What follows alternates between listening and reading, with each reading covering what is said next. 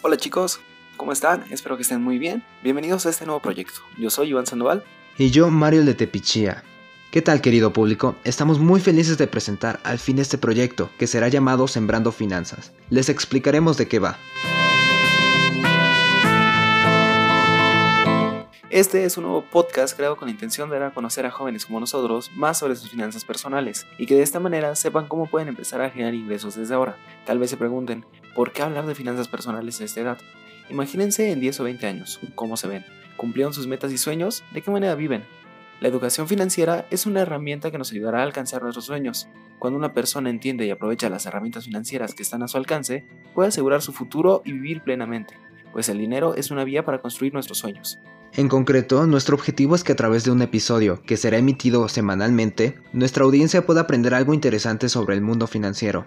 Además, intentaremos incluir pequeños retos o tareas que puedes realizar desde ese mismo día, para que de esta manera apliques lo aprendido y te sea útil la información.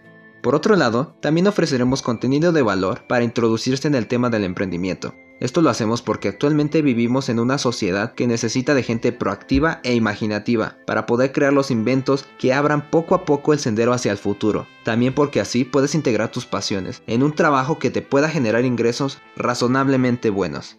El dinero no debe ser como tu última relación tóxica, donde piensas que puedes ser feliz sin él, pero en el fondo lo necesitas y quieres que siempre esté ahí contigo. Para poder empezar a generar dinero, primero hay que hacer las paces con él, entendiendo que por sí solo no vale nada. Sin embargo, nos ayuda a desenvolvernos dentro de este sistema. Solo es aprender a jugar este juego y divertirse en el camino. Al emprender se está satisfaciendo una necesidad, sea esta notable para el cliente o no.